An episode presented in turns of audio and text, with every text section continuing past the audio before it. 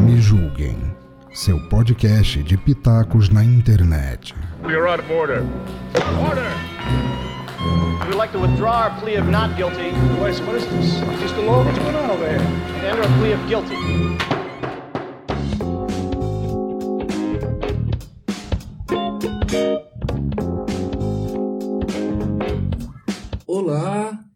Esse é o Sofá da Toca, nossa sexta edição, já o nosso sexto episódio. E a gente já está assumindo o Sofá da Toca como algo nosso, algo que veio para ficar. Esse podcast que, por enquanto, é o podcast oficial do Suavemente 2022, esse festival de arte terapia que nós temos produzido aqui, a partir da Toca, aqui, a partir de Iporá, interior de Goiás. No sofá comigo hoje, Poliana Macedo, Divino José, Lise Dalenogari e Leonardo Lossol. Eu sou Eros Guimarães, sou diretor de arte do, do festival. Vou mediar esse papo aqui, que está sendo acompanhado pela galera do Instagram, pela galera do YouTube, pela galera das ondas do rádio, da Nova Onda FM e da Educativa FM, ambas de Iporá, e também pela galera do podcast Me Julguem, Me Julguem Podcast, que vai retransmitir os nossos episódios. Boa noite, bom dia, boa tarde para todos vocês. Poliana, que prazer estar aqui com você. Né? É um reencontro. Ontem, não sei se vocês chegaram, tiveram a oportunidade de ver o sofá de ontem. É, foi, foi quase tombado pelo patrimônio histórico, assim, de, de tanto que a conversa foi, soou ali na, na memória e foi lindo, foi muito bom. E estudamos juntos, né? Muita coisa aconteceu de lá para cá. Eu fui para outros cantos, você também. Voltamos e estamos aqui empreendendo suavidade. A Poliana Macedo é a empreende... ela é enfermeira e é empreendedora da Casa de Partos Luz do Nascer, partos e cuidados femininos, cuidados da mulher. Boa noite, Poli, bem-vinda. Boa noite a todos, boa noite, Ero, boa noite, Bi, pessoal do sofá. É com muito prazer que eu tô aqui. A Liz me convidou para estar aqui falando sobre é, esse, esse tempo que nós passamos é, longe, Ero. Contar um pouco né, o que, que a gente andou fazendo por aí e resolvemos voltar aqui para nossa cidade e empreender, além de empreender, trazer o que a gente acredita para o nosso lugar, né? Eu já ouvi falar assim que floresça onde você foi plantado, então é isso que eu quero fazer. Eu quero florescer aqui. E você floresceu tão bonito que virou até ensaio fotográfico. A Poliana, ela, se ela não está na cena, ela está nos bastidores das fotos do ensaio da Lise da Lenogari. Lise, é, você trouxe o parto humanizado para as artes. Como que a gente pode levar as artes para o parto humanizado? Olha, é tão especial isso, né? Quando hoje eu ouvi um depoimento de uma pessoa que veio aqui visitar a mostra. Ela disse: olhando o ensaio, eu, eu mudei a minha percepção do que é o parto humanizado. Eu achava que a minha família falava tanto que era uma coisa tão dolorida, tão difícil. Ou seja, aí a minha arte está modificando algum tipo de pensamento. Se eu modificar um, eu já estou feliz. Se multiplicar vários, que se multiplique, né? E que bom que é através do trabalho dessa maravilhosa Poliana, da Rosângela que está ali nos assistindo agora, pessoalmente aqui, maravilhosa, está no, não está nos ensaios porque não só 10 fotos, viu? Deixa eu me justificar aqui. É muito difícil porque é muita mulher boa junto. E aí não... fica difícil a curadoria, Foi né, meu um querido? trabalhão chegar aí, nas 10. Esse menino aí trabalhou mesmo firme, né, para poder selecionar. Tati também, que deve estar nos escutando agora. É, todas as meninas, né, a Michelle, todas, todas, eu não quero assim nomear para não ser injusta. Então, eu acredito que eu levo a minha arte através. eh, eu deixo de levantar uma bandeira através das palavras, mas eu levanto através das minhas imagens. Eu sou uma ativista do parto humanizado e assim será até o meu último dia. E é, para mim, pelo menos, está evidente, Liz, que você trouxe esse seu engajamento com a causa no seu olhar nas fotografias. É, quem está nos acompanhando, está acontecendo dentro do Suavemente, desse festival, A mostra fotográfica Suavidade em Qualquer Idade é uma das nossas atrações principais do festival. São cinco ensaios que a Lise Dalenogari e outros quatro fotógrafos que nós convidamos, todos aqui de Iporá, é, eles desenvolveram ensaios que tentaram pescar suavidades diferentes em diferentes faixas etárias. Essa é a proposta e aí foi todo um trabalho de construção que a gente falou no sofá de domingo, se eu não me engano, foi só com os fotógrafos. Mas Poliana, uma coisa que me chamou a atenção no trabalho da Lise, porque assim, é, a gente falou sobre isso, falamos sobre isso com os fotógrafos, inclusive, que o, o momento do parto costuma ser um momento de apreensão, de dor, né, de insegurança, tanto da, da mãe, muitas vezes, quanto, quanto da família. E, e a Lise conseguiu captar suavidade. Assim, no meio disso tudo, ela conseguiu mostrar que existe muita suavidade. E eu acredito que não é só por conta do olhar dela, mas por conta de todo o contexto de parto humanizado, que eu acho que você, se não é a pioneira, é uma das pioneiras dessa causa aqui na nossa região. Né? Onde que entra a suavidade no parto humanizado? Por que, que parto humanizado tem a ver com saúde mental, com arte terapia? Então, Eros, a suavidade ele está, na verdade, em todo momento do parto. É, foi construída a ideia de que existe dor, de que existe sofrimento, né? Na verdade, o nosso trabalho traz o seguinte: a gente prepara aquela mulher para dor. A dor ela existe, mas o sofrimento ela vai colocar se ela não estiver preparada. Então a nossa preparação é para tirar o sofrimento daquele momento. Então a gente pode olhar em todas as fotos que a Lizzie fez, em outras que não foram escolhidas, que eram só 10, você pode olhar que em nenhum momento você vai ver uma expressão de sofrimento. Você vai estar tá vendo a suavidade na maioria e assim, quem está no ambiente do parto, eu, a Rosângela, todo mundo que trabalha nesse momento, consegue enxergar e sentir essa suavidade. Ela é natural, ela é. Uma mulher, para ela parir, ela só precisa se sentir segura, se sentir apoiada e sentir. E a gente devolver o protagonismo para ela. A gente não tirar dela o poder do parir, que é o que acontece nas instituições a gente tira o poder da mulher de parir. O que, que acontece? Ela tem medo, ela fica insegura, ela não se sente apoiada, aí vem o sofrimento junto, vem muita dor, vem muita dificuldade, né? Então, nosso trabalho é de devolver para a mulher o protagonismo. De que forma? Trabalhando de uma forma respeitosa com essa mulher. Trabalhar o respeito nas suas escolhas, o respeito na sua, é, na sua forma de na sua liberdade no, durante o trabalho de parto, essa mulher ela pode andar, ela pode caminhar, ela pode escolher a posição que ela quiser, porque o corpo dela pede. Isso é uma coisa natural. Então, quando ela pode fazer, quando ela pode fazer tudo isso, ela pode até ter dor, porém não tem sofrimento. Né? Então, o nosso trabalho é não deixar esse lugar cheio de sofrimento. A gente tira o sofrimento desse, desse cenário, né? Então, por isso que a Lizzie, né, claro, que tem um olhar super. Né, sou muito grata ao trabalho da Lizzie, porque ela trouxe pra gente, até a gente mesmo olha e fala, nossa, que bacana! Que fotógrafa é essa que, que deita, a gente, né, a gente já deita no chão para atender essa mulher, a gente faz tudo, e quando a gente olha a Lizzie tá deitada também, lá agachada, para poder tirar a melhor foto, para poder pegar a expressão daquele. daquele. Então, quando a gente olha só, fala, gente, a gente revive aquele momento de novo. Então, acho maravilhoso o trabalho dela e a suavidade está aí, né? Nesse tirar esse, esse lugar de eu sou profissional, eu sei tudo, eu é que mando no negócio aqui. Não, devolver, olha, quem vai parir é a mulher. Então ela precisa se sentir uma rainha ali, sentir o que ela se sentir bem. Se ela se sentir bem, uma deusa ali. Se ela se sentir bem, aquele negócio vai fluir.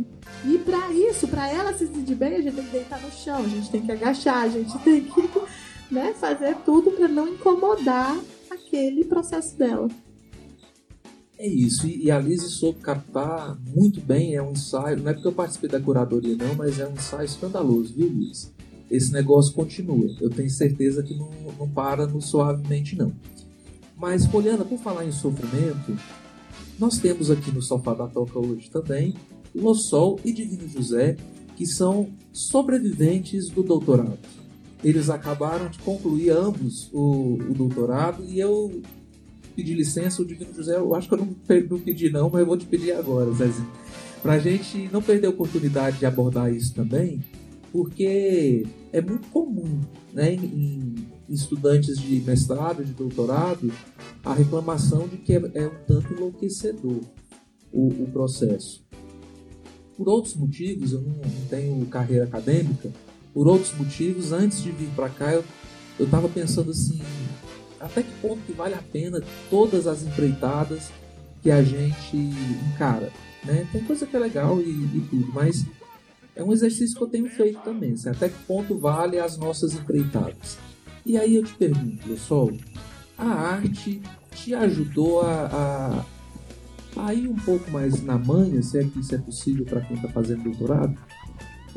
Bom, ajudou sim. Primeiro, obrigado pela oportunidade de estar aqui. Parabéns por, por esse projeto, pela equipe. Suavemente está aí com excelência e trazendo tantos temas. É uma satisfação, uma honra estar aqui com vocês. Obrigado sem dúvida ajudou a arte. Acho que é justamente esse momento em que a gente consegue colocar para fora um pouco da angústia, esse momento que a gente consegue também ter um pouco de convivência, um pouco de companhia, inclusive, né? Porque é um momento de muito isolamento, né? No meu caso foi muito assim. Eu iniciei por, volta de 2017 e no meu caso o doutorado envolveu uma pesquisa até fora, no Chile, no Rio de Janeiro. Você conhece um pouco sobre, na época então ainda foi ainda mais um momento ainda mais isolado, né? Viajando, eu passei realmente naquela fase um pouco de mochilão, sabe? Inclusive conto aqui essa curiosidade que eu vendi o que eu tinha aqui na cidade e peguei uma mochila, uma maleta com livros, um notebook e saí nessa saga. Isso fazendo mestrado, no doutorado. doutorado. Isso, em busca dessa pesquisa. Isso depois de realizar ali uma, algumas atividades na Universidade Federal de Goiás. Então foi um momento de muita viagem, muito isolamento e acho que a arte era a companhia. Né? A arte ajudava, ajudava a dar sentido, ajudava a fazer companhia, ajudava a expressar, a acalmar, porque de fato é muito angustiante. E, e, acho que a gente precisa pensar nisso mesmo, precisa conversar, as instituições precisam encontrar também né, espaço para que o estudante, para quem está envolvido nesse momento, possa falar, possa se expressar para não vivenciar essa angústia que realmente existe. Então a arte foi uma parceria, foi uma companhia durante essa jornada. Divino José, você também passou agora recentemente, aliás, parabéns para, para os dois novos doutores da nossa cidade.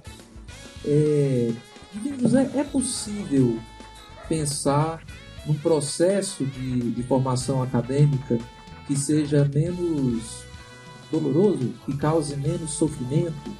E a arte pode ajudar nisso? Boa noite. Boa noite, Eros. Boa noite a todos que estão aqui presentes né, e quem está acompanhando é satisfação fazer parte desse bate-papo aqui e, e, que eu admiro muito o trabalho que vocês estão fazendo, né? Essa segunda edição, né? Assim, mais atrativa ainda, ao meu ver, né? E, e, e muito propícia para esse momento, né? É, a temática toda que tem sido abordada, ela é propícia porque, por mais que ela é debatida, é, ainda há uma carência de debate em alguns espaços. Então, assim, é muito provocativo trazer pessoas de vários segmentos diferentes para conversar, e principalmente pós esse período de pandemia que a gente está meio que finalizando, mas não finaliza, né, ainda. É, estamos aprendendo, então, assim, mais do que é tudo, é, discutir essa temática que suavemente traz, ela é muito relevante, né, nesse, nesse, nesse processo todo que a gente tem vivenciado. Então, lá no, no eu penso o seguinte, eu vivenciei assim de forma muito tensa, né? É, um, uma parte do doutorado e até pela sequência, né, de terminar o mestrado, na sequência vai para o doutorado e assim isso é muito diferente do que boa parte das pessoas que estão ligadas à pesquisa né, acadêmica fazem, né, meio que essa sequência mesmo. E, e a gente acaba passando por um processo de adoecimento mental, né? São muitas pressões que não estão somente dentro da universidade. Então, assim, olhar é, para a produção científica, para a pesquisa, com a perspectiva de suavizar esse processo, né, utilizando a arte, utilizando outros meios mais humanitários, é possível. Inclusive, a gente tem muitas experiências nesse contexto atual para essas questões, né? É, agora sim, é, alguns erros no sentido de haver, de às vezes pensar que tudo acontece ali dentro daquele espaço da universidade e tudo é culpa da universidade, né, do, do programa, porque não é bem por aí. Quando a gente vai aprofundar um pouco mais nessas questões do adoecimento mental, das causas, das situações que são relativas, a gente observa que os fatores externos também contribuem muito, às vezes até mais. Né? Um exemplo que eu poderia citar, a maioria dos pesquisadores no Brasil sofrem muito com a questão social e econômica. Né? A maioria não tem que que o nosso colega acabou de citar aqui, né? Ele teve que vender tudo, né? Para estudar. Isso é um fato que, que é, é muito comum lá no meio né, dos estudantes, né? Muitas pessoas vão se endividando para estudar, para financiar a pesquisa, porque falta recursos e, infelizmente, boa parte dos nossos representantes não tem esse olhar né, que deveria ter para a pesquisa, do financiamento, do cuidado com o estudante. Então, assim, é, são muitos fatores que influenciam que precisaria ser discutido. E existe uma certa invisibilidade dessa discussão dentro da universidade ainda. Por mais que alguns grupos, alguns pesquisadores mais é, pontuais em, em, alguns setores tenham provocado, mas não há uma discussão que, que envolve toda a academia, é, todos os entes que estão ligados à pesquisa, à educação, ainda está muito ausente, né? E, e, a gente ouve muitos gritos, né? muitas pessoas que de fato estão pedindo socorro, mas os espaços estruturados, é, que de fato é efetivo, que pode oferecer um atendimento, que possa oferecer o socorro, na prática quase inexi é, inexistem, quase, né? São poucos é, as universidades que têm um programa claro né, de acompanhamento né, a, aos estudantes. Né, e daí a gente pode levar para a graduação, que é onde está o público maior, né, é, iniciando as suas primeiras pesquisas, e os acadêmicos eles sofrem muito na graduação. Né? Se a gente for fazer um levantamento é, nas universidades mais próximas da gente, a gente vai ficar assustado. Pelo menos nas últimas pesquisas que eu tenho lido sobre isso, é, o número de pessoas que de alguma forma foi afetada emocionalmente, é, que sofre algum, passou ter alguma doença ligada ao processo que ele tem vivenciado, né, principalmente um adoecimento mental, algo nesse sentido, é, passa de 80%. Então é assustador o número. No projeto Suavemente, que a gente escreveu para buscar financiamento, conseguimos, é, eu lembro que a gente colocou uma estatística, que eu não vou lembrar agora de cor, mas foi um número que nos chamou muito a atenção, assim, era um tanto escandaloso, de, de tanto que estava todo mundo meio desnorteado mesmo e adoecido, né? Assim, a, a gente já vem de uma sociedade que não facilita muito, e aí veio essa pandemia, né? Então o adoecimento foi geral. A Lise, além de ser fotógrafa, nossa assessora de imprensa, jornalista, ela estava sem nada para fazer e resolveu estudar letras. Né? Então ela agora está se graduando em letras também. Liz, eu te pergunto assim, da experiência de estudar nessa época de pandemia da forma que foi. Porque também eu, eu ouvi muitas queixas de alunos da, das dificuldades que eles encontraram em de repente ter que se ter que mudar aqui a aba e agora estudar é desse jeito. Como foi isso para você a nova estudante. Eu vou pedir licença para você só para fazer uma colocação, e isso é muito íntimo, acho que eu nunca abri muita gente. Tá aqui a minha amiga irmã, que Goiás me deu, Valéria Andrade, ela acompanhou. Acho que a Poli também na época acompanhou. Em 2018, finalzinho de 2018, começo de 2019, eu tive. Eu, eu atingi um processo depressivo. O Enzo saía uma hora para ir para a escola, ele estava no colégio militar, eu chorava da 1 às 18 horas, até a hora de chegar, sem saber o motivo. Eu chorava compulsivamente. Eu imagino que seria até um luto mal resolvido, né? minha mãe faleceu em 2012, mas nunca soube, nunca diagnostiquei, nunca soube. E foi o UEG que me salvou. Quando eu decidi entrar na UEG, parece que virou uma chave e disse: Menina, a coisa não acabou aí, tem muita coisa pela frente ainda. E o ambiente na universidade. E aí eu entro na universidade em 2019, 2020 a. Foi uma coisa assim incrível, porque pra gente que está no ambiente universitário, aquela conversa, eu tinha acabado de entrar, né? Eu estava há um ano na universidade. Veio o processo pandêmico, eu fui sempre muito consciente desde o início. Eu falei com os colegas, eu falei isso aí não é uma brincadeira. Se fosse uma notícia, como jornalista também, sempre procurando se informar, se fosse uma notícia nossa, vamos dizer, aqui, local, ou até estadual, ou até nacional, ah, tem um tal, tal, tal. Não. Ela começou fora do país e foi crescendo e crescendo, quer dizer, não tinha como ser uma coisa inventada uma coisa. Tava disseminando, no... tanto é que chegou na gravidade que chegou. E o processo desse. Olha, o meu agradecimento aqui, a minha gratidão aos professores. Que foram os professores nessa pandemia. Porque muitos não tinham essa facilidade com a tecnologia, é, tiveram que se reinventar, como muitos profissionais, mas o professor principalmente. Todo professor tem um estúdio de vídeo em casa agora. Agora todos têm um estúdio de vídeo. E eu acredito que não volte, isso não se perde. É, nós temos que analisar que a pandemia trouxe muita coisa terrível, mas trouxe muito aprendizado em muitos setores. E esse foi um, né? Nós temos que nos reinventar. Chega uma hora e para o aluno houve uma perda educacional muito grande. Talvez não pro também pro acadêmico, mas para as crianças menores eu acho que é até maior. Só que eu penso que as crianças vêm numa evolução tão grande e elas logo, logo elas vão ultrapassar isso aí, com o apoio de todo mundo, porque a educação é a base de tudo, né? Se nós não trabalharmos para a educação, hoje recebemos aqui as crianças. Que trabalho fantástico isso, a gente levar um pouquinho de arte para essas crianças. Isso é saúde mental. Isso você se preocupar com saúde mental desde lá do comecinho, né? Desde o do, do, na, de, desabrochar dela pro mundo pelas artes, a emoção delas abraçando o Miro aqui, que é o nosso artista plástico. São gerações se encontrando e se celebrando. Que coisa mais linda isso, né?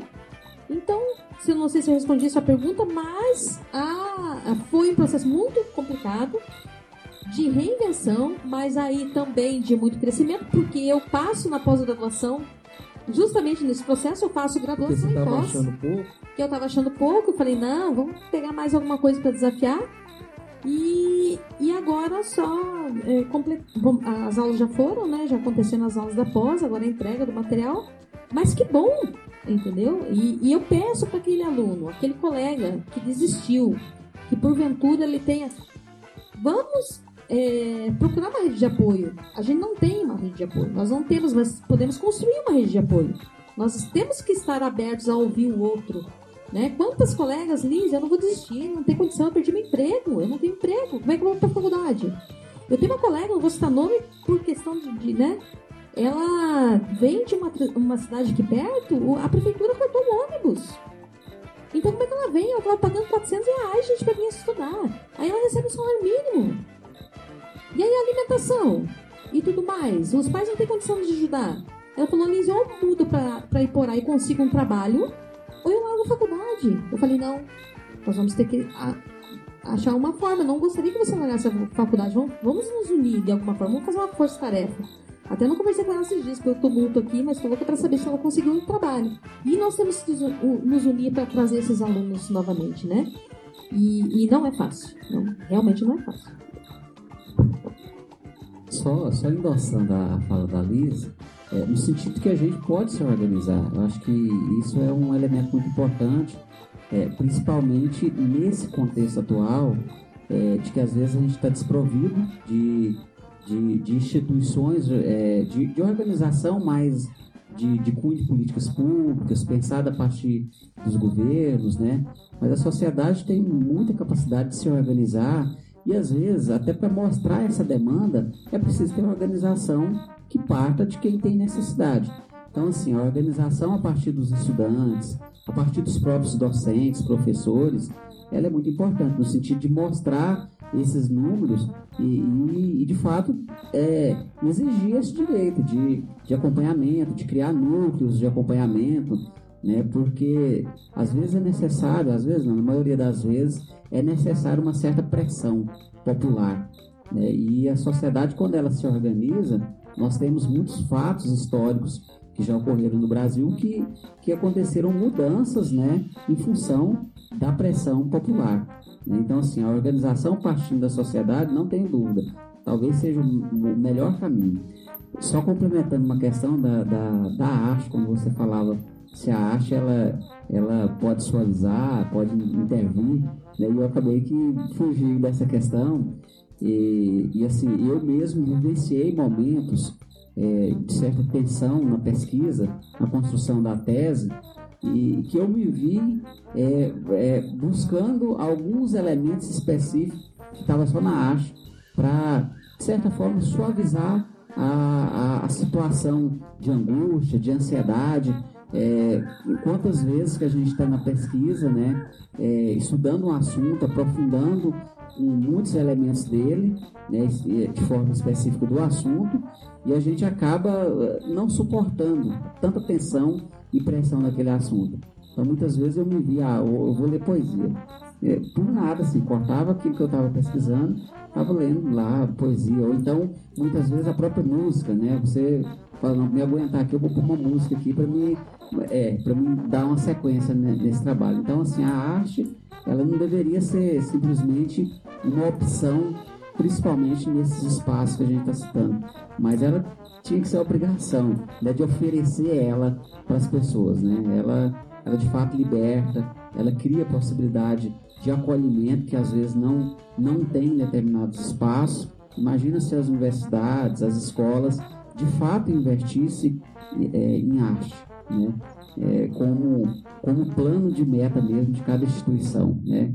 A gente teria uma sociedade com, com melhor condição de, de trabalho, de pesquisa, né? com mais bem-estar, né? as pessoas estariam vivendo melhor né? esse contexto de, de aluno, de pesquisador. Né? Eu sei que você tenta é, promover isso lá na UEG. É isso, né? E aproveitando, ou seja, a arte ela previne, ela promove, ela trata, né? Essa angústia e a questão relacionada à saúde mental. E eu queria também reforçar algo que apareceu na sua fala sobre essa relação né, entre a sociedade e o Estado. Nós precisamos enfatizar isso também. Em muitos casos, né, essa angústia, essa é, é, toda essa dificuldade, essa tensão de lidar com a pesquisa, com os estudos, também vem dessa falta, justamente, né, de uma assistência por parte governamental. Então, nós temos assim, também é, discutido muito isso no Instituto Federal, o quanto tem, a ciência tem tido cortes de verba. Então, nós pegamos um número muito fresco recentemente, que 2014 até 2022 foram 100 bilhões de reais. Então, é um, é, é, é um, há um prejuízo inestimável o que está acontecendo, um desmonte, uma fuga de cérebros, uma evasão de cientistas que nós estamos assistindo. Então, conciliar né, essa, esse desejo de ciência, esse desejo de pesquisa num, diante de um, de, um, de um cenário que não favorece, isso sim ainda promove ainda mais né, a angústia e, e doenças e dificuldades mentais por parte das pessoas. Então, perceba, né, a arte como escape, mas por outro lado nós não podemos deixar de pensar nessa mobilização mesmo né, da sociedade e está sempre cobrando aí dos representantes. Lossol, você, você já falou, você é professor lá do IF e do Instituto Federal Goiano. E você foi um desses professores que tiveram que se reinventar para conseguir segurar ali a audiência, né? Vocês viraram apresentador de programa de auditório, assim. Eu acho que você conseguiu, porque muita gente vem me elogiar você como professor. Mas eu queria te perguntar assim, a sua percepção da comunidade estudantil de como que essa comunidade está mentalmente. E o que que. Eu sei que lá no IF vocês têm um trabalho psicológico né, de, de acompanhamento. Eu acho que não é G não, né? Vocês têm? Não, não tem específico. Tem, tinha o, o, NAPS, né? Que era o, o núcleo que, que envolvia especi várias especialidades, principalmente para trabalhar a questão da inclusão, mas agora está, de certa forma, está reestruturando nesse período pós-pandemia e nós já vamos te, voltar a te incluir nessa, nesse fio aqui nosso, tá, Pode? Esqueci não. Mas o que eu queria te perguntar é isso, Rossol. Como que você vê esse mapa da saúde mental nos seus alunos mesmo, no dia a dia?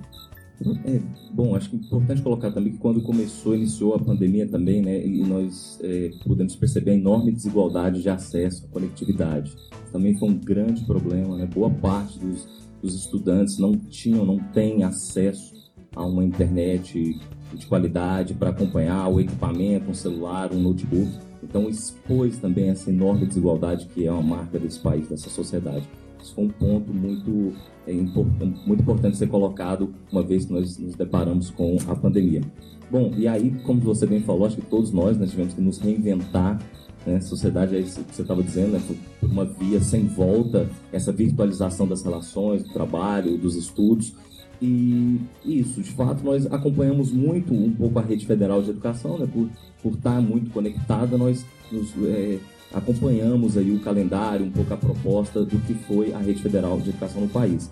E no, no, no plano local aqui também, é, nós criamos, nós aprendemos, nós tivemos dificuldade, nós erramos, nós acertamos até conseguir uma da maneira mais adequada, porque ainda que haja né, instruções ou um, um, plano, uma política nacional, é na localidade que a educação acontece, na localidade que as coisas se realizam. Então nós tivemos que encontrar esse meio e, bom, e, e, depois, né, agora nessa volta, pensando um pouco né, como é que está essa saúde mental do, dos estudantes, ora, nós estamos percebendo essa dificuldade, né, o resultado desses dois anos de isolamento, desses anos de segregação, nós estamos percebendo isso. Tem índices muito, muito elevados de ansiedade, entre outros transtornos. E aí temos, temos a psicóloga, temos Tivemos na, na última sexta, inclusive, uma, uma, uma, atividade específica com os estudantes para pensar nessa questão de acolhimento, de saúde mental. E aí, né, para devolver também para essa relação da roda aqui, tá aí né, a arte como um desses caminhos para poder também é, promover a expressão da experiência, das vivências, das angústias dos estudantes. Mas então foi um desafio, está sendo ainda, e nós estamos lá mobilizados com muita frequência nos reunindo para tentar encontrar esse melhor caminho aí. E o Suavemente, ele nasceu do contexto da pandemia. Ele nasceu em janeiro do ano passado. Foi uma das nossas tentativas de fazer alguma atividade cultural, mesmo sem aglomerar. Né?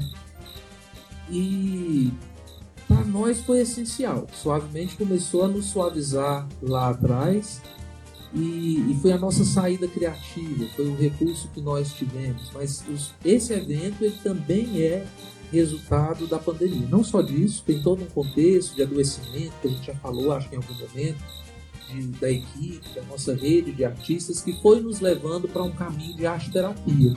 Então, fomos juntando coisas com a outra naqueles caminhos criativos que a gente nunca sabe como que eles vão ser percorridos, mas eles são e nasceu suavemente. Nós estamos com esse festival tão lindo. Poliana, o que foi fazer parto humanizado na pandemia? Então, a pandemia trouxe é, um, um olhar para esse parto em casa. A mulher não queria ir para o hospital, porque o hospital estava cheio de gente doente. E a mulher, ela era uma. Ela era de risco né, por estar gestante, imunidade baixa. O bebê recém-nascido é também de risco. Então, essa mulher não, ela ficou apavorada, ela não queria ir para o hospital. Pensa, eu vou ter meu bebê, ainda, além de tudo que eu posso sofrer, ainda corro o risco de meu bebê ter Covid ou eu. Né?